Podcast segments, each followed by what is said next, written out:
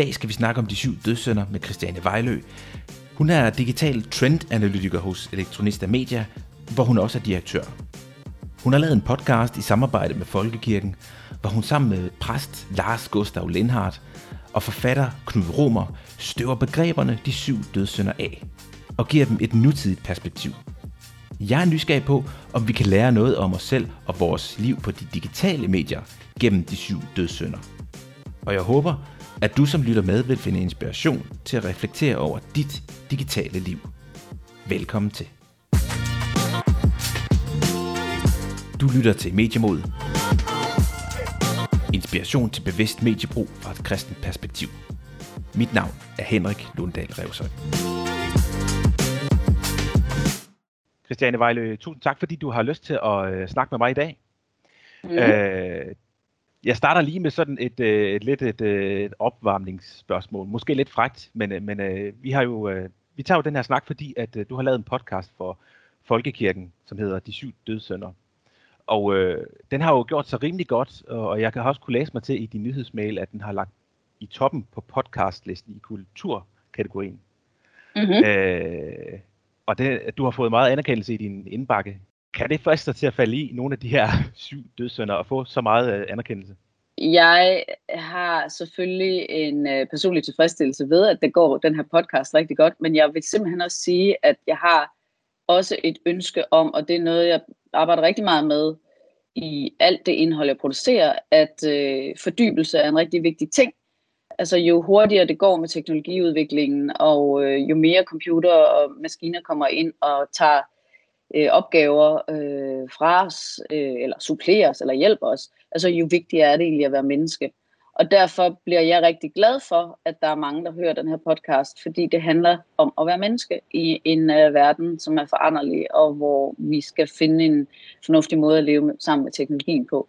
Og for de uh, lyttere, der ikke har hørt uh, de syv dødssynder, så kan jeg anbefale at, at lytte den. Men kan du så lige kort præsentere, hvad, hvad er det helt præcis uh, for en podcast? Jamen, det er en podcast, hvor jeg sammen med præst øh, Lars Gustav Lindhardt og forfatter Knud Romer gennemgår de her syv berømte dødssynder. Og øhm, det gør vi sådan set kronologisk på den måde, at jeg først sidder og snakker øh, med præsten om, hvor kommer den her dødssynd fra, sådan historisk set, og hvilken rolle har den spillet i kirken.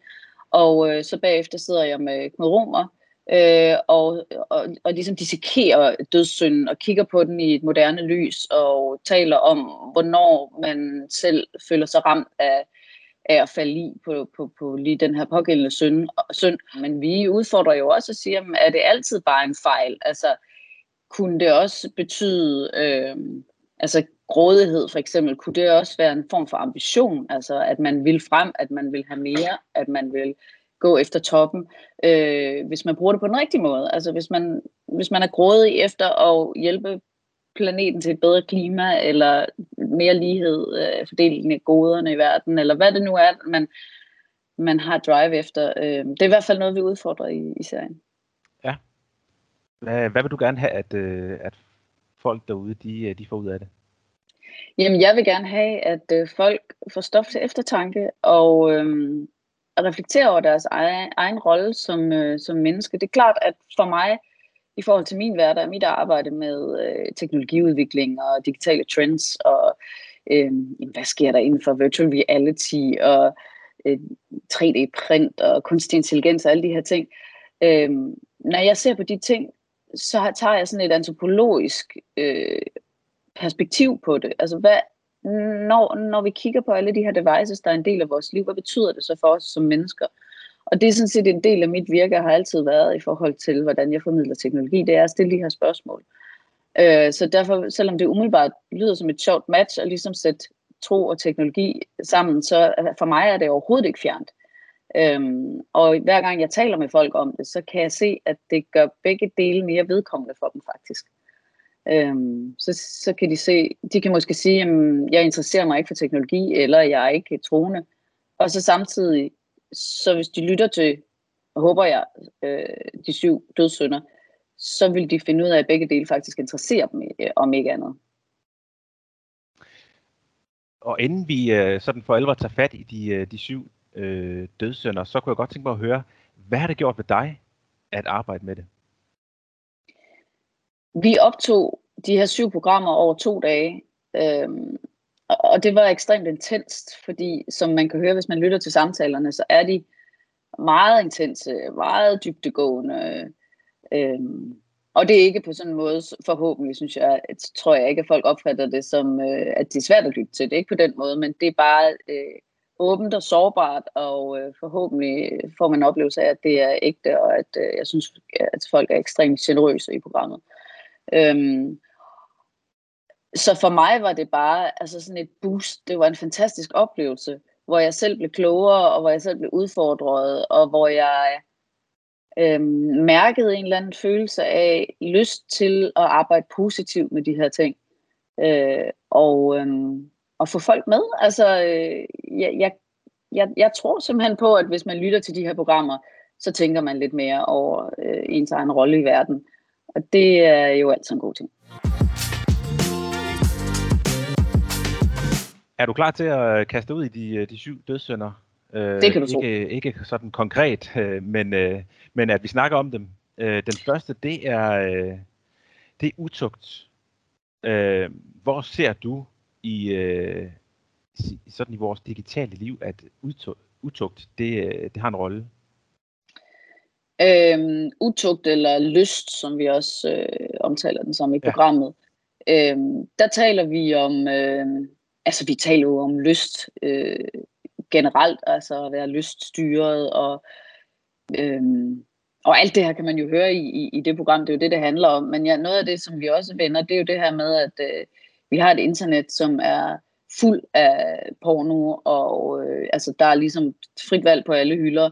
Øh, og det har jo betydet, at øh, der er en meget nem adgang til den form for stimulans. Øh, og der kan man jo så stille spørgsmålet, og det er egentlig ikke noget, jeg vil sådan gøre mig til personlig dommer over, men man kan jo stille spørgsmål om, hvordan påvirker det vores evne til at relatere fysisk til andre mennesker.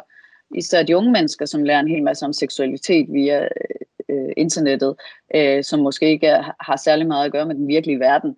Øh, og det får skabt nogle forventninger og noget præstationsangst sikkert også, øh, og måske får det, får det skabt noget, øh, nogle første oplevelser, som ikke er særlig øh, naturlige og trygge i virkeligheden. Øhm, og hvis man er ekstremt optaget af hele den her verden af internetporno, øh, så kan man faktisk have svært ved at have en almindelig seksualitet. Og øh, det, er jo, det er jo en af de ting, som vi snakker om der også.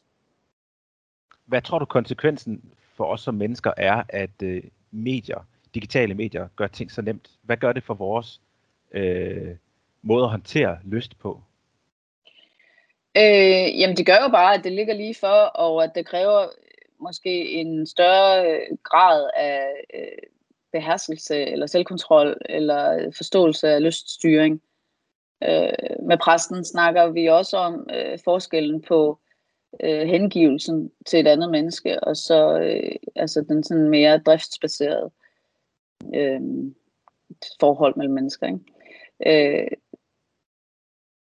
jeg, jeg tror jo, at det bare betyder, at vi skal have en større bevidsthed, og det er egentlig en konklusion gennem alle programmerne også, at, at vi har et ansvar. Altså vi kan ikke bare skyde skylden på teknologien og sige, at nu er der bare øh, mulighed for at spille computerspil og se porno og lave alle mulige ting, som øh, betyder, at jeg ikke behøver at forholde mig til mit barn eller til min kæreste eller få lavet mit arbejde. Men det, det, det tager jo ikke vores personlige ansvar for os, fra os. Altså vi har jo et ansvar for at være ordentlige mennesker og for at forvalte vores tid rigtigt. Mm. Så, øh, så hopper vi videre til vrede. Kan man se vrede nogen som helst steder? ja, man kan se vrede rigtig mange spørgsmål. steder. altså, vrede er jo øh, hverdag på internettet. Altså, der er nogen, der tager fejl på internettet, og så skal man jo sætte sig ned og blive tastaturkriger, sådan er der jo mange, der har det. Altså, der er jo ekstremt meget vrede på sociale medier. Og hvor kommer den vrede fra? Jamen, den kommer vel, fordi at der er nogen, der sidder og egentlig ikke har det så super godt, eller ikke bliver præsenteret for så mange nuancer, fordi de er faldet ned i et hul af fake news, eller øhm, bare kun bliver præsenteret for øh, internetindhold, som bekræfter dem i det, de i forvejen tror, de ved. Øh, så øh, hvis vi alle sammen var lidt bedre til at øh, kigge lidt mere nuanceret på øh, den information, som vi samler ind, altså ikke kun forsøge at kigge på folk, der ligner os selv, eller blive bekræftet i det, vi tror, vi i forvejen ved. Så nu tror jeg faktisk, at jeg prøver at følge nogen, som er, mener noget fuldstændig anderledes end mig, eller er politisk i den helt anden lejr, eller øh, bor på den anden side af kloden. Altså kigge på, at man har en diversitet i, i sit sociale medieliv, som gør, at man ikke klumper sammen i små øh, digitale ghettoer, øh, hvor man kan sidde og være vrede på de andre, så det bliver sådan også dem tilstand, men at man, at man faktisk tør udfordre sig selv, øh, så det ikke bliver så sort-hvidt, men man får lidt mere nuancer øh, ind i det, og så altså, skal jo alle sammen tænke os om, før vi taster. Det, det, det bør vi jo vide efterhånden. Ja, og, og noget af det, jeg, jeg tænker egentlig i den her sammenhæng, det er, at øh, der, der er nogen, der snakker om, at, øh, at der er måske specielt øh, øh, vis, visse, generationer, altså måske ikke de helt yngre, men også der, der, øh, der ikke er teenager, øh, at, at vi måske øh, har svært ved at forstå, at øh, når man træder ind i det digitale univers, så er der faktisk, øh, så er det stadigvæk rigtige mennesker. Det er ikke, det er ikke ligesom, øh, jeg er opvokset med computerspil, og det er bare lidt sjov, og det er ikke sådan, ja, det er jo ikke virkeligt. Men det er en øh. virkelig god pointe, du har der, for der er en tendens, som du siger, faktisk netop også i den lidt ældre generation, til at snakke om internettet, og så på den anden side virkeligheden. Når man har mødt hinanden på internettet, eller i virkeligheden, eller, altså, og internettet er også virkeligheden. Det er et sted, hvor vi handler som de mennesker, vi nu er, øh, og det betyder, at vi også har det ansvar, som vi har som mennesker.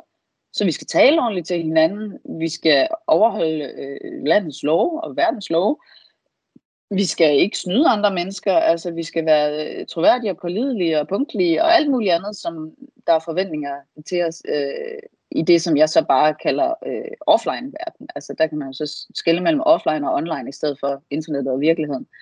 Øhm, men, men selvfølgelig er det er internettet også virkeligheden, det kan vi jo se øh, i højere og højere grad. Hvordan har vi det med vores værdier, når vi træder ind i det offline-univers? Bruger vi de samme værdier der? Mm, det er der nok en tendens til at lægge lidt fra sig og tænke, når jeg ikke kan se den her person i øjnene, så kan jeg godt øh, råbe af dem, eller være mere uhøflig, end hvis jeg stod over for dem. Altså det ved vi jo, hvis du står over for et menneske og ser dem i øjnene, så er du ikke lige så grov, som hvis du bare kommenterer deres opslag på Facebook og ikke har noget andet forhold til dem. Så det er jo en rigtig, rigtig god idé at, øh, at sørge for at få en eller anden form for tættere menneskelig relation, selvom man er i det digitale univers. Vi hopper videre til misundelse. Mm. Det er vel også noget, man kan se øh, i vores digitale liv. Det kan man. Fordi der er vi jo alle sammen rigtig gode til at vise et, øh, et øh, sådan skønt billede af vores liv øh, på Instagram og med filtre og på TikTok og på Facebook og fortæl, lave den her fortælling af, øh, nu har jeg lige trænet, eller se mig sammen med min glade familie, eller her er min fedeste sko. Øhm, eller bare, altså, der er jo det her fænomen, der hedder humble bragging, som, øh, hvor man får pakket en eller anden form for praleri ind i noget, hvor man er, lyder som om man er meget beskeden. Altså det kunne være sådan, sikke en skøn dag, vi havde med at samle ind til kraftens bekæmpelse, for eksempel. Øh, og, og det, så får man jo lige sagt, at man har fået gjort de her gode gerninger, men, øh, men i virkeligheden, så øh, altså det handler måske igen om, at man gerne vil have nogle likes. Øhm, og det kan man jo tænke over, altså hvor, hvad er det for en følelse af misundelse, man får? Skal man overhovedet, altså er den væsentlig? Du ved jo godt, at de der billeder, der bliver lagt op, øh, det kun er et lille bitte del af, af virkeligheden, øh, hvis ikke en, en øh, forpurret del af virkeligheden i virkeligheden. Øhm, og, øhm, og, hvad er, og, og følelsen af misundelse, og følelsen, altså hvorfor har vi selv lyst til at skabe det? Der, der er i hvert fald nogle refleksioner, vi kan, vi kan have der, og så tænke over, hvorfor skal man fortælle, bare fordi man gør noget godt, eller bare fordi man laver noget, der er fedt. Og det, det er jo også igen tilbage til sådan nærværet, det er, øh, man får et eller andet fantastisk måltid, ikke? Og så står der et fad med jomfruhummer, eller en flaske champagne, eller østers. Altså nu, nu er det sådan lidt dekadent, men det kan jo også være alt muligt, bare et virkelig godt stykke smørbrød, eller et eller andet, øh, som, hvor man tænker, wow, det skal verden bare se det her, for prøv at se, hvor fedt det altså, en dag jeg har. Og det, det er jo selvfølgelig på den ene side meget sødt, fordi man rækker jo ud, og, og vi vil jo alle sammen gerne ses, fordi det er det, der bekræfter, at vi er mennesker. Men på den anden side kan man sige, hvad er det, du mister, når du er, du tager det der billede, af den der, det der stykke super lækker, øh, højt belagte rejemad, eller hvad det er, man har, som man bare er enormt glad for. hvad, hvad, hvad tager du altså jeg, jeg forestiller mig nogle gange næsten, at billedet, ligesom man siger, de gamle indianere, de, de ikke ville have taget billeder, fordi de følte, deres sjæl blev taget, at du tager noget af smagen ud af maden nærmest, ikke ved at tage det her billede, fordi du fjerner dig fra øjeblikket i dit forsøg på, på en eller anden, måske ubevidst måde, men et eller andet sted, og gerne lidt vil gøre nogle andre lidt misundelige for det øjeblik, du har lige nu. Ikke? Jeg har faktisk en, en ven, som øh, et, for mange år siden øh, sagde, at øh, jeg husker det bare stadig helt tydeligt, at han sagde, at der er visse minder, dem fortæller han ikke særlig meget om, for han vil gerne have, at de, øh, de er som de var. Der skal ikke pilles for mm. meget ved dem, og det er mm. det, man måske sætter i spil. Ja. Øh, men, men jeg har undret mig lidt over, og det kan du måske som kvinde gøre mig lidt klogere på, men, øh, men man hører om, at øh, der er unge piger, der følger øh, smukke piger, for eksempel på Instagram, og de lægger det ene billede ud af det andet, hvor de ser rigtig godt ud. Øhm, og så får pigerne det skidt med sig selv. Hvorfor er det, at, øh, at de følger dem så, hvis de får det skidt af det? Jamen, jeg tror, de følger dem af samme årsag, som øh, altså, vi havde idolplakater, eller øh, fuldt andre, en god fodboldspiller, eller en popstjerne, eller noget. Altså, det er jo, det er jo sådan, man er tættere på sine idoler på internettet det kan godt være, at, at ens idol har øh, altså 300 millioner følgere, men i virkeligheden så skriver de jo også direkte ud til dig. at Du ser det jo lige så hurtigt som alle mulige andre, så du er lige så tæt på personen, som føles det jo så for rigtig mange mennesker som. Og så, så, så kigger man på nogen, man synes, der har et, øh, et godt liv og ser godt ud, og noget, som man gerne selv vil være ligesom. Øh, og det kan man så se, det er man ikke. Og så øh, får man det måske skidt med sig selv. Jeg skal dog sige en anden ting øh, i forhold til det. For der er en tendens til at skyde skylden igen totalt over på teknologien og sige, øh, piger bliver depressive og får dårlig selvværd at være på Instagram. Der er nogle øh, drenge, som sidder og spiller computerspil og bliver ensomme og introverte. Øh, man skal bare lige kigge på øh, kausalitet og korrelation her. Altså, fordi det kan godt være, at de to ting eksisterer øh, sammenhængende, men det er altså, ikke, altså slet ikke sikkert, at det er den ene ting der har skabt ensomhed, altså at det er teknologien, der har skabt ensomheden eller isolationen. Tværtimod, så vil det typisk være folk, der har måske nogle udfordringer, sociale udfordringer eller mentale udfordringer, øh, som søger derhen, måske endda for at få noget bekræftelse eller noget social kontakt. Øh, så det er rigtig farligt det der med at sige, ah, men de er afhængige af internettet, og de er afhængige af gaming og sociale medier, og se hvad det gør ved dem. Altså, der skal vi igen lige træde tilbage og sige, jamen, hvad er det for en mental tilstand, som vi vil gerne efterstræbe, at øh, vi kan være i, og unge mennesker kan være i, um, og så arbejde med det, frem for at bare sige, jamen det er jo også bare alle de der nye mediers skyld. Den næste dødssynd, det er fros.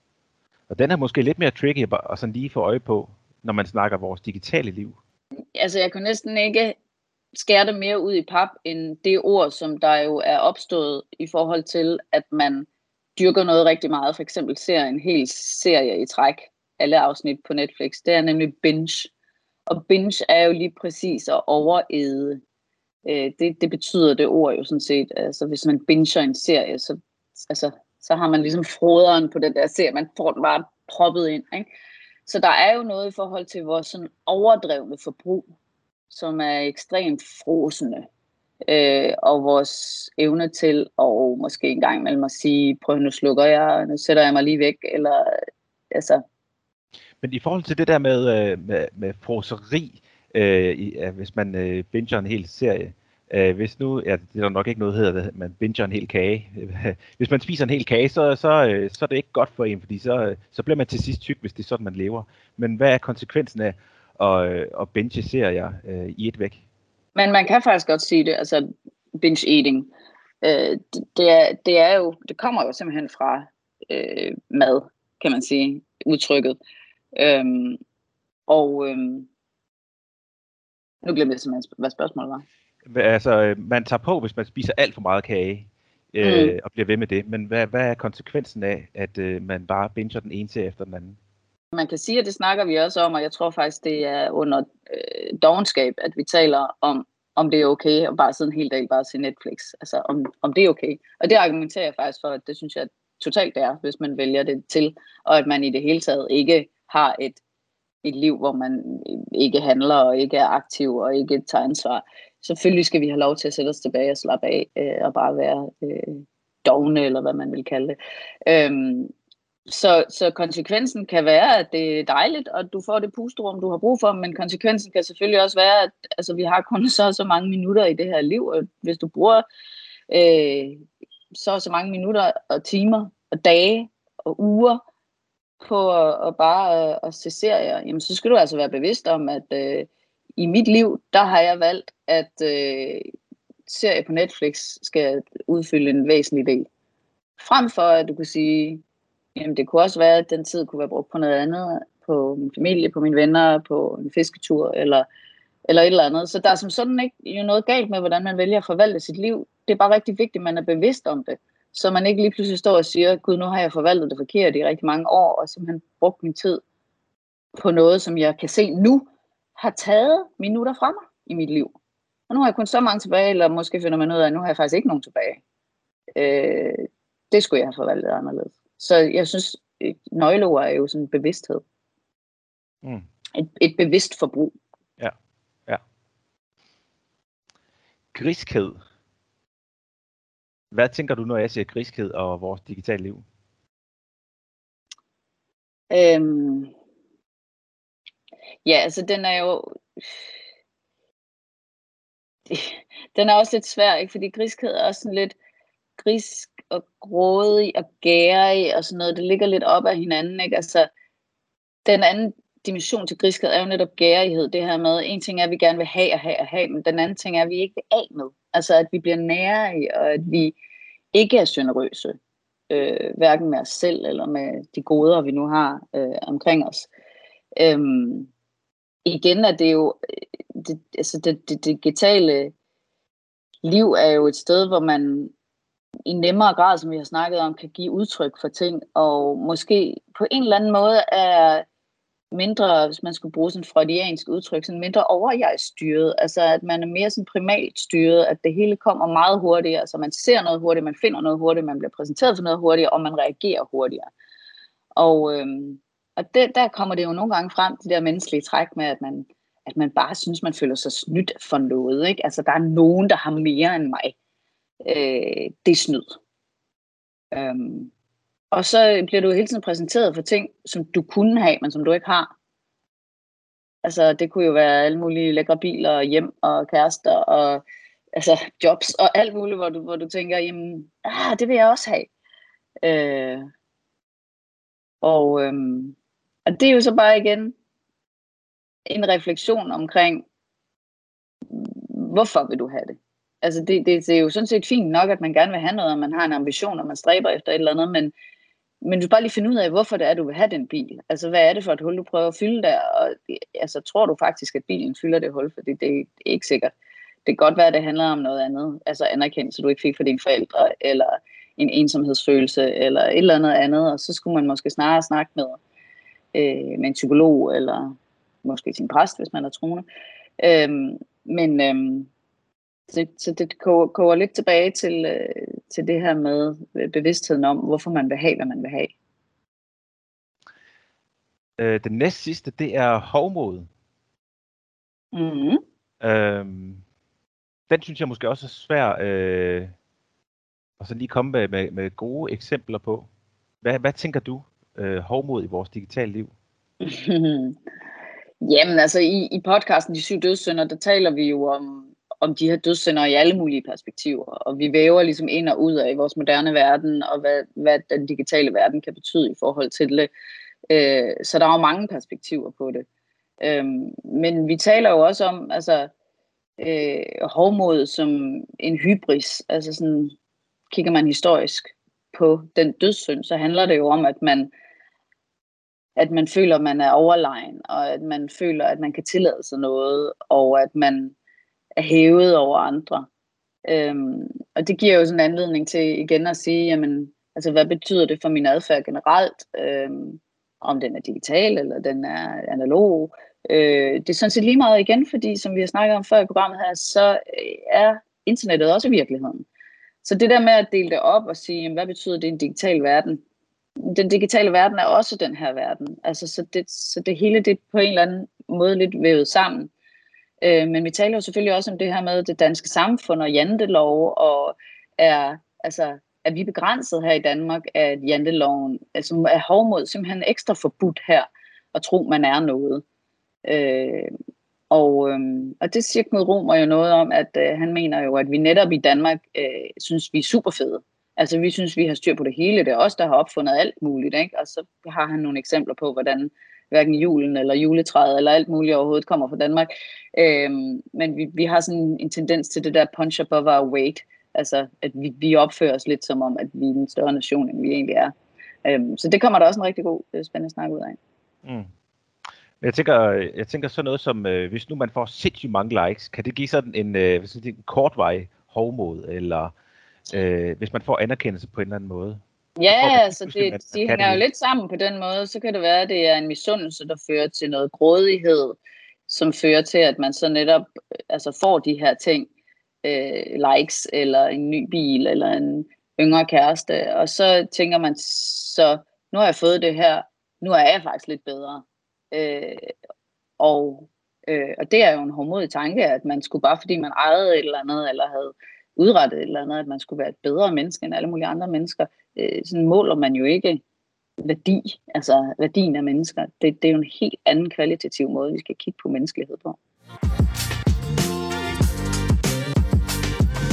Den aller sidste, det er dogenskab, og den har du, øh, den, jeg tror du siger det i, i podcasten, at det er faktisk den mest interessante. Hvorfor, ja, det, hvorfor er den så interessant? Jamen, den kom faktisk bag på mig, øh, fordi jeg tænkte, den var sådan lige til, og måske ikke sådan den mest spændende, men den viser sig for mig som at være den aller, aller mest spændende. Øh, og det er fordi, jeg dykkede meget ned i, hvordan kirken også har haft det med dogenskab, og i rigtig lang tid, og faktisk stadigvæk i visse kirker, jeg har det så svært med øh, dogenskab, at man ikke anerkender, altså følelsen af, at man for eksempel er ugidelig, eller ikke orker, eller ikke udretter at det er øh, at det jo i virkeligheden er diagnostisk set en depression i rigtig mange tilfælde, men der er nogle, nogle tro, altså kirkeretninger, som simpelthen ikke vil acceptere det inden for katolicismen. Gik der i hvert fald rigtig mange år. Øhm, og fordi det var simpelthen så forbudt øh, og ikke at udrette. Jeg taler også om sådan en følelse af at pjekke.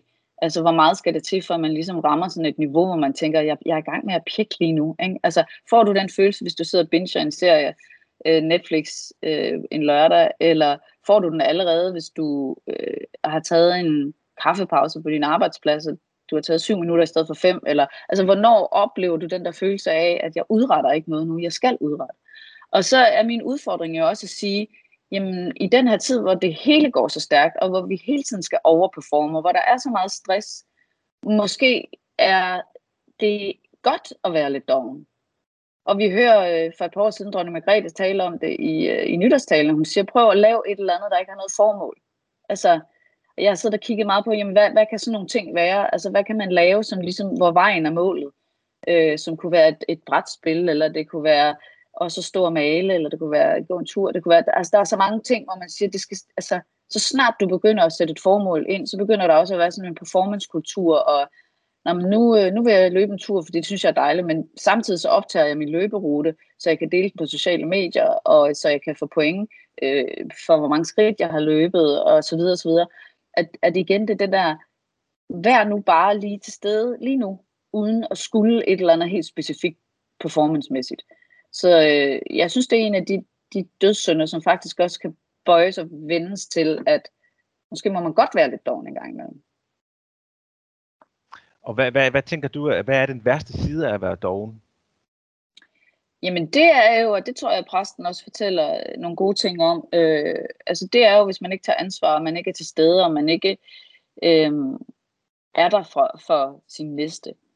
Øh, altså, og det kunne være ens kæreste, som siger, kan du lige tage skraldet ned, og man siger, nej, det gider jeg faktisk ikke lige nu, det, det må jeg lige gøre senere, ikke? Altså, at man sådan, det er faktisk ikke okay, altså, du, du, du har et ansvar for at og, øh, faktisk lige kunne tilsidesætte dine egne umiddelbare behov for at være øh, indgå som del af et samfund og et fællesskab. Øh, og det, det vil jeg jo sige, det er noget af det værste. Det er, hvis en dogenskab har den konsekvens, at, øh, altså, at det skaber friktion i en social relationer, for eksempel. Jamen, nu nåede vi faktisk øh, hele rækken igennem af, af dødsønder. Og øh, mm Jeg vil sige, det er jo totalt light-udgaven. Altså, man skal jo høre programmerne. Ja, man skal høre det programmerne. Er jo, det er ikke en Det er jo også kun mig, og jeg er jo øh, kun en del af en træenighed i det program. Øh, så der er Lars Gustav Lindhardt, som er præst, og der er Knud Romer, som er forfatter, og der er et eller andet, som forhåbentlig skulle gå op i en højere enhed, når de tre øh, typer møder hinanden i programmet. Så det, jeg synes virkelig, man skal lytte med. Ja. Det er, det er en opfordring herfra. Øh, Christian, jeg vil sige uh, tusind tak, fordi du har lyst til at uh, være med. Og mm, øh, så laver jeg en god intro og outro bagefter. Det er godt, ja. Og det vil jeg så forsøge at gøre efter bedste evne. Som sagt, så er podcasten De Syv Dødssynder lavet i samarbejde med Folkekirken. Den er tilgængelig på alle platforme, og så er den i øvrigt helt gratis. Mit navn er Henrik Lunddal Revsøj. Tusind tak, fordi du lyttede med. Lyt til flere podcasts fra KLF på lytklf.dk.